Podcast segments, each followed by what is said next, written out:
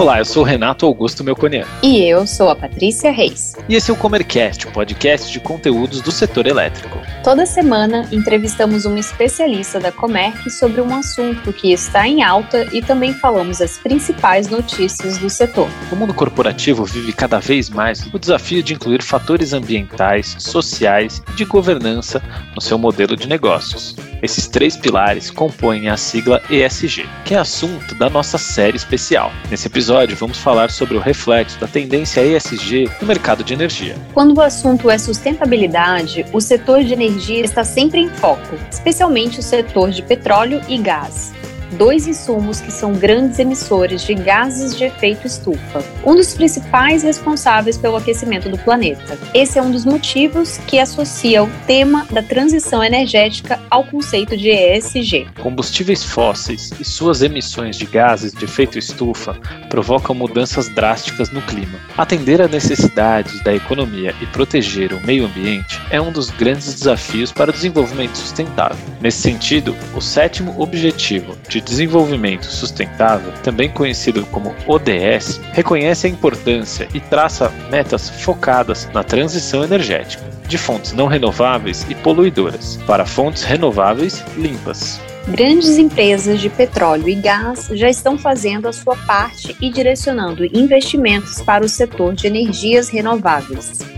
Da mesma forma, a indústria automobilística vem desenvolvendo modelos de veículos elétricos, que substituem o combustível fóssil por baterias. Mas essa discussão também inclui a geração de energia elétrica. A matriz elétrica brasileira está entre as mais renováveis do mundo, uma vez que mais que 60% da energia utilizada é proveniente de fonte hídrica, e estamos crescendo cada vez mais em eólica, solar e biomassa mas o sistema também utiliza termoelétricas em larga escala. Muitas delas são movidas a diesel, altamente poluente, além de ser uma opção mais cara para o bolso do consumidor. Além disso, há outro aspecto a ser considerado. Investidores têm dado preferência a ativos alinhados aos pilares da sigla ESG. E além desses, governos e agências reguladoras também passaram a precificar esses indicadores. Para falar sobre sustentabilidade, ESG e o reflexo dessas tendências no setor elétrico, o Comercast convidou Larissa Arayun, CEO da Megawatt,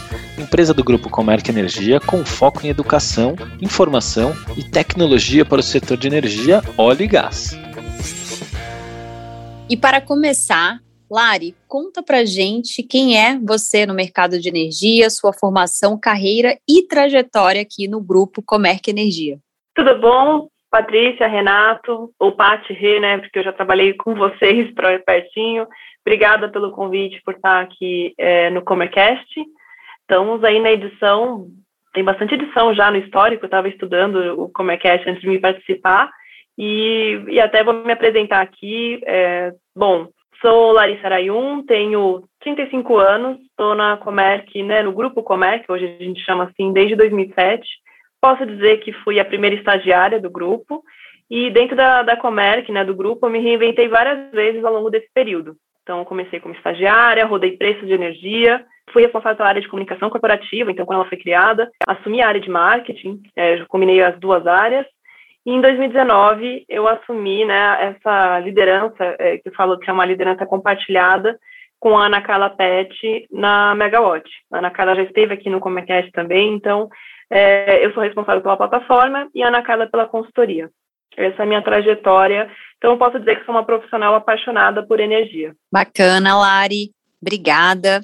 Bom, antes da gente falar sobre o conceito em si no mercado de energia, é interessante contextualizarmos o nosso ouvinte sobre esse termo. ESG, como você entende a sigla? A Alessandra Naomi até já fez esse é, fez o primeiro episódio né, da ESG, deu bastante contexto sobre, a, sobre essa sigla.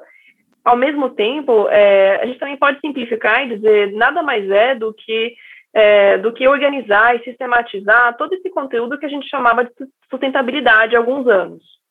E justamente foi o mercado financeiro que chamou atenção né, para essa combinação dessas três letras, né, do ambiental, social e governança. Em português seria ASG, mas a gente precisa dizer que a gente pensa um pouco já no como o Google busca as palavras. Então está prevalecendo o ESG, ESG, que tem mais opções aí na internet para você pesquisar.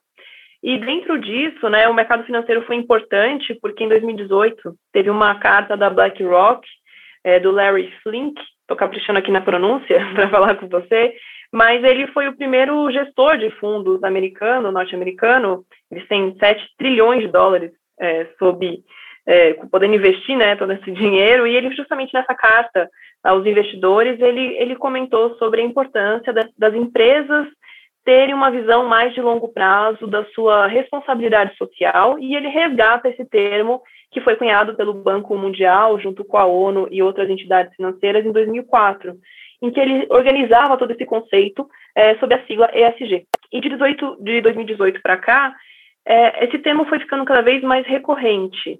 Em 2019, Davos é, foi um, um, debate importante também sobre a, a, esse olhar do não só da sustentabilidade junto com o ambiental, né, da sustentabilidade faltava muito ambiental, mas também a questão social e a governança corporativa.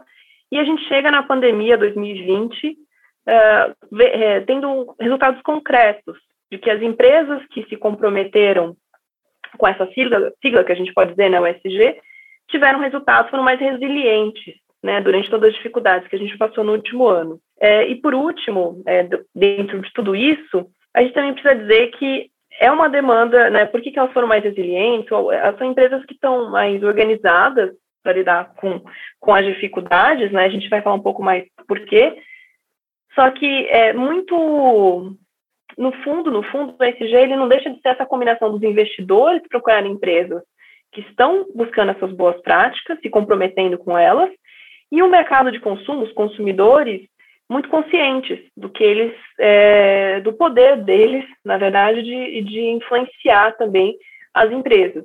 Então, hoje a gente tem mais consciência, pelo menos eu espero, né? Na minha casa, a gente trabalha muito, por exemplo, a reciclagem coisa que quando eu era criança era quase não falado. E hoje eu tento ensinar para o meu filho que a gente deve é, pega uma garrafa de plástico, a gente lava ela, é praticamente limpa, a gente vai dar um descarte num reciclável para ela, não vou jogar em qualquer lixo. Então essa é uma mudança é, de comportamento do consumidor, vai ser importante também para as empresas serem mais responsáveis. Muito obrigada, Lari, por esse incrível resumo que você trouxe para a gente. Olha, eu acho que está melhor do que pesquisa no Google, viu?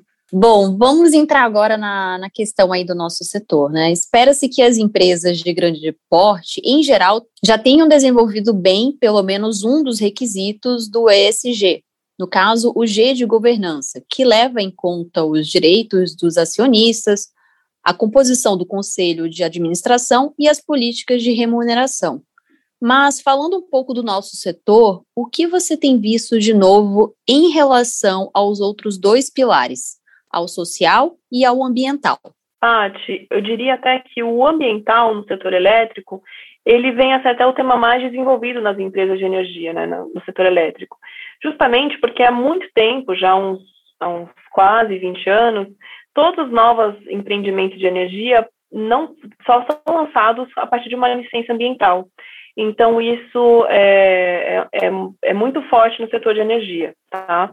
É, combinado com isso, é, a governança em si, eu acho que é algo que até a gente, mesmo com as boas práticas, como você citou, né, sobre relação a, a, a direitos dos acionistas, transparência das informações, isso aperfeiçoou bastante, é, a gente também sabe da necessidade de mais diversidade nos conselhos das empresas. E, e, diversidade, na verdade, além da questão de, de perfis das pessoas, a gente está falando de diversidade de pensamentos também. Então, é isso, é, ainda tem um espaço, acho que é, para a gente, as empresas estão buscando é, realizar isso, né? E o social, eu, as empresas de energia têm excelentes projetos é, é, muitas, né, até as que geram energia, por exemplo, é uma cadeia muito extensa, o setor elétrico. É, as que têm ações né, nos locais, em cidades, elas têm, sempre têm projetos muito importantes para aquelas cidades. Eu acho que o que a gente está aprendendo com o SG é que, além de ser projetos pontuais, eles também podem ser projetos, né, no que tange social, vinculados à estratégia da empresa. De novo, a gente está aqui com uma visão de longo prazo. Então, é, eu acho que é isso que a gente vai ver um desenvolvimento maior das empresas no setor de energia, falando mais por que, que ela está atuando naquele projeto, naquela cidade, e como aquilo pode impactar é, a sua estratégia daqui tantos anos. Eu acho que é essa essa linha do tempo aí que as empresas estão construindo. Lari, que legal. E só para complementar aí, é, lembrando que dentro das ODS, né, nós temos aí dos objetivos, que são os objetivos da ONU, nós temos o sétimo objetivo, que é de energia limpa e acessível. Então, bem bacana aí tudo que você trouxe. Bom, e como as empresas do setor elétrico mensuram de forma qualitativa e quantitativa os impactos, tanto positivo ou negativo, dos três pilares ESG em sua atividade? Essa é uma pergunta muito recorrente é, das empresas que estão chegando nesse tema agora. E mesmo às vezes as maiores também, a gente vê que as boas práticas começam pelo relatório de materialidade, que nada mais é que uma análise completa sobre as ações que fazem aquela empresa é, contribuir, né, os conceitos relacionados, de novo, ao ambiental, social e à governança, todas as ações que ela pode trabalhar para realizar boas práticas. Então, às vezes, a empresa pode achar que para ela ser mais responsável, de imediato, ela precisaria zerar a sua emissão de créditos de, de sua emissão de CO2 na, na, atmosfera, né, que seria comprar créditos de carbono. Nem sempre isso é necessário, às vezes ela pode ter algum outro impacto na sua produção, na sua geração, que ela possa mudar algum processo e ser mais eficiente. Então, é, a gente sempre é, não sou especialista especificamente sobre isso, mas muito do que eu estudei, do que eu li, recomenda essa análise do relatório de materialidade, que, que lista todas as ações que a empresa é responsável no que tange esses três aspectos, o ambiental, social e governança. Bom, e no aspecto ambiental, apesar da nossa matriz aqui elétrica brasileira ser majoritariamente renovável, a segurança do setor depende das termoelétricas, muitas delas movidas a óleo diesel, sendo que no sul do país ainda há termoelétricas a carvão. O que tem sido feito para mudar esse cenário aqui? É importante, é, sua pergunta, ela começa, acho que, por uma análise de é, quantidades, né, do que, que a gente está falando em relação à matriz brasileira, em comparação até com a matriz é, mundial de energia. E no caso brasileiro, é, gente, há 30 anos, por exemplo, a capacidade instalada é, no Brasil era majoritariamente hídrica, então quase 90% era, era hídrico.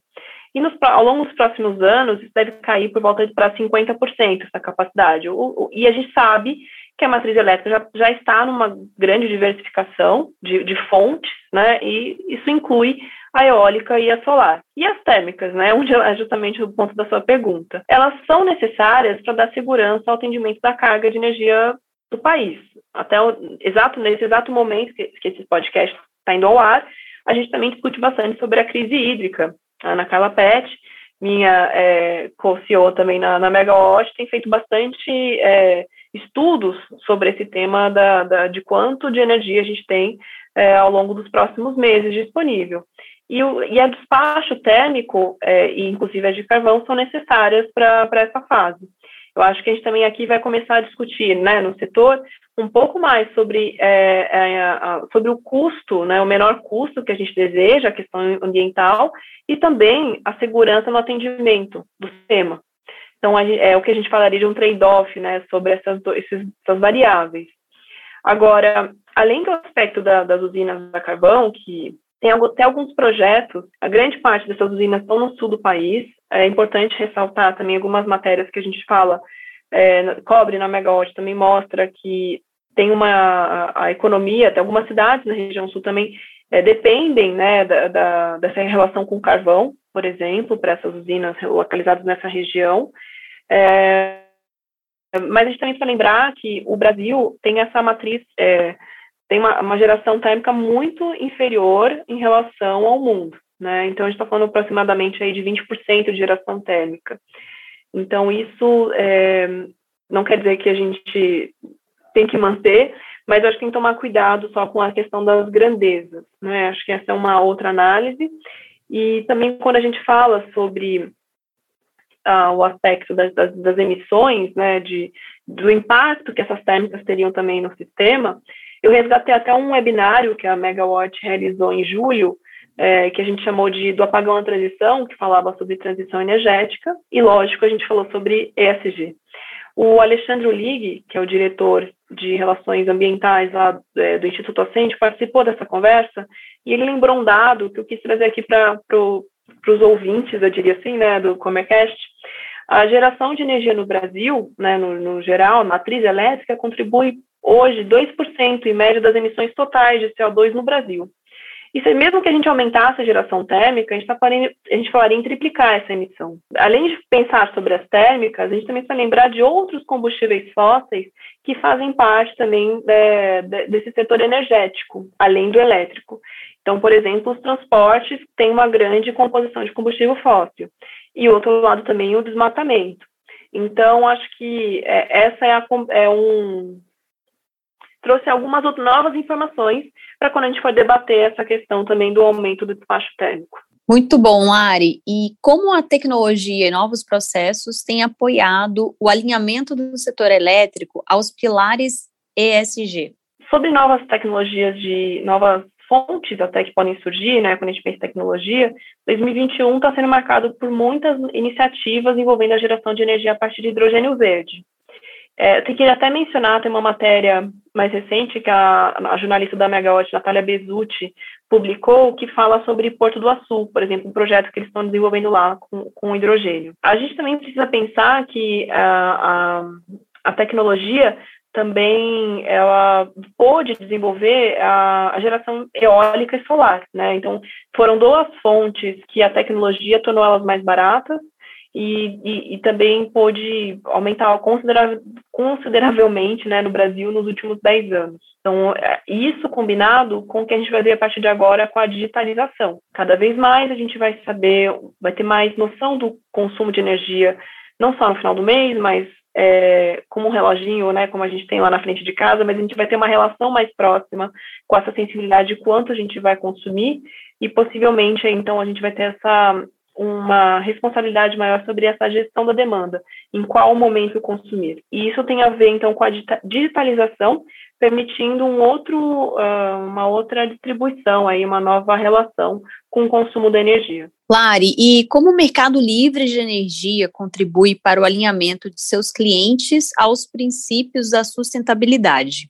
O Mercado Livre permite com que é, justamente eles permite o desenvolvimento de mais é, projetos né, de energia renovável, porque eles justamente viabilizam esses novos empreendimentos, principalmente energia solar e eólica, e que se dependesse único, única, exclusivamente do mercado cativo, seriam, é, não seria na mesma velocidade. Então, essa foi uma importância é, nos últimos anos, sem contar que também quando você está no Mercado Livre, você consegue comprovar o seu contrato, né, da onde você consegue ter um, é o que a gente chama é, esse lastro, né, consegue te comprovar que você está consumindo uma energia renovável. Então, isso é, tem mudado a relação das empresas. Eu posso falar aqui um pouquinho sobre o meu papel anterior, né, no Grupo Comércio, ali no, no marketing. Eu participei da criação do certificado de energia renovável, que a Comerc emitiu a primeira vez em 2010. Ela emitiu, é, referente ao ano de 2010. E naquele começo, quando a gente distribuiu as empresas, foi um processo até de educação para conversar com as empresas. Não falo assim, o que, que eu faço com o certificado, né? É, e, e que, que, por que, que eu vou usá-lo? E a gente viu ao longo dos anos quase uma mudança. Eram os clientes é, pedindo para a Comerc me, quando vai sair meu certificado, qual o valor, né? Como eu contribuir. E a gente vê, então, essa conscientização é, mudando, a, a, a, ao invés de ser alguma coisa, o que, que eu faço com isso, e passando a ser, que legal que eu estou recebendo isso, ou ao contrário, agora eu quero, é, eu quero repensar melhor as minhas contratações de energia, preço é um aspecto importante, mas também é a variável de ser renovável e sustentável. Então, eu pude dizer que eu, eu percebi essa mudança de comportamento ao longo dos anos, e agora, mais especificamente já nesse papel da, da Megawatt, o que a gente tem visto são é, mais é, geradores, mais investidores falando sobre as energias renováveis. Então, isso também ficou. A gente tem mais nomes no mercado, é, todos é, que a equipe editorial cobre bastante. Então, a gente pode falar um pouco de uma diversidade maior de players, né? Vou usar uma palavra aqui em inglês, mas que especifica bem a, a, esse ponto final aqui. Bom, e no ano passado, com o mundo bastante assustado por causa da pandemia do Covid-19, alguns países como Alemanha e França anunciaram que a retomada de suas economias seria focada em soluções ambientalmente corretas. Quais são as práticas europeias ou de outros lugares que podemos citar como exemplos? sempre que a gente fala sobre esse exemplo, né, de Alemanha e França, tomam cuidado só de fazer aqui uma ressalva sobre é, grande parte dos países na Europa optaram por uma matriz mais baseada em combustível fóssil e também usinas nucleares. E quando a gente começa a discutir a questão da emergência climática, é urgente para eles fazerem esse ajuste da matriz, né, de como vai ser a, a composição para energias mais renováveis e sustentáveis. É, dentro disso, é, até é, para quem gosta de pesquisar mais, né, a gente também tem um podcast, um podcast, não, um webinário é, da, da, dessa mesma, desse mesmo evento do Apagão à Transição, em que a gente fala sobre o livro do Bill Gates, que é o Como Evitar um Desastre Climático, que foi lançado esse ano, e a Ana Carla Pet até faz uma apresentação no, no início dessa, desse webinário que a gente falou sobre esse livro, lembrando, então, dessa comparação, a matriz elétrica brasileira, brasileira ela já é majoritariamente renovável. E, e aí, com esse disclaimer, né, eu passo esse, esse cuidado, que aí sim a Europa está investindo muito em, em, em ser, é, em, em, mudar a, a prática, em, em, dar exemplos, acho que eu diria, e, e até como um outro também recurso recente de, de conteúdos bons aí para a gente ir ouvindo, adoro compartilhar, o, a EPE lançou também uma série de podcasts de um evento que, que o Thiago Barral participou, o presidente né, da empresa de pesquisa energética, sobre transição energética, que ele mencionava que a Europa, por exemplo, no ano passado, que foi o auge, né, do, foi um ano muito difícil, a Europa passou a vender mais, quase forçar né, a venda dos veículos mais elétricos. É, e aí eu também queria fazer mais uma ressalva. Então, acho que aqui tem um ponto que não é porque eles estão fazendo isso na Europa que é o melhor modelo, às vezes, para o Brasil. Então, queria trazer até uma reflexão.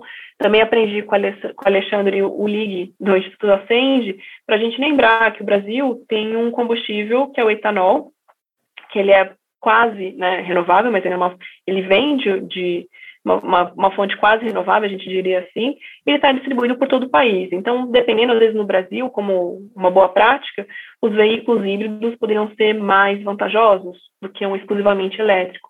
Então, acho que tem esses aprendizados que, que a gente precisa é, refletir, né, quando olha para outros países, dando exemplos, e talvez também o que ficou muito forte nesse debate que a gente trabalhou ali na, na Megawatt, nesse evento, sobre a importância de ter no Brasil, a gente tem bastante planejamento de energia, mas talvez nos falte um planejamento no setor elétrico sobre ESG, né, algo que convija né, para todas as necessidades. Acho que é isso que a gente talvez veja aí no futuro ficar mais concreto.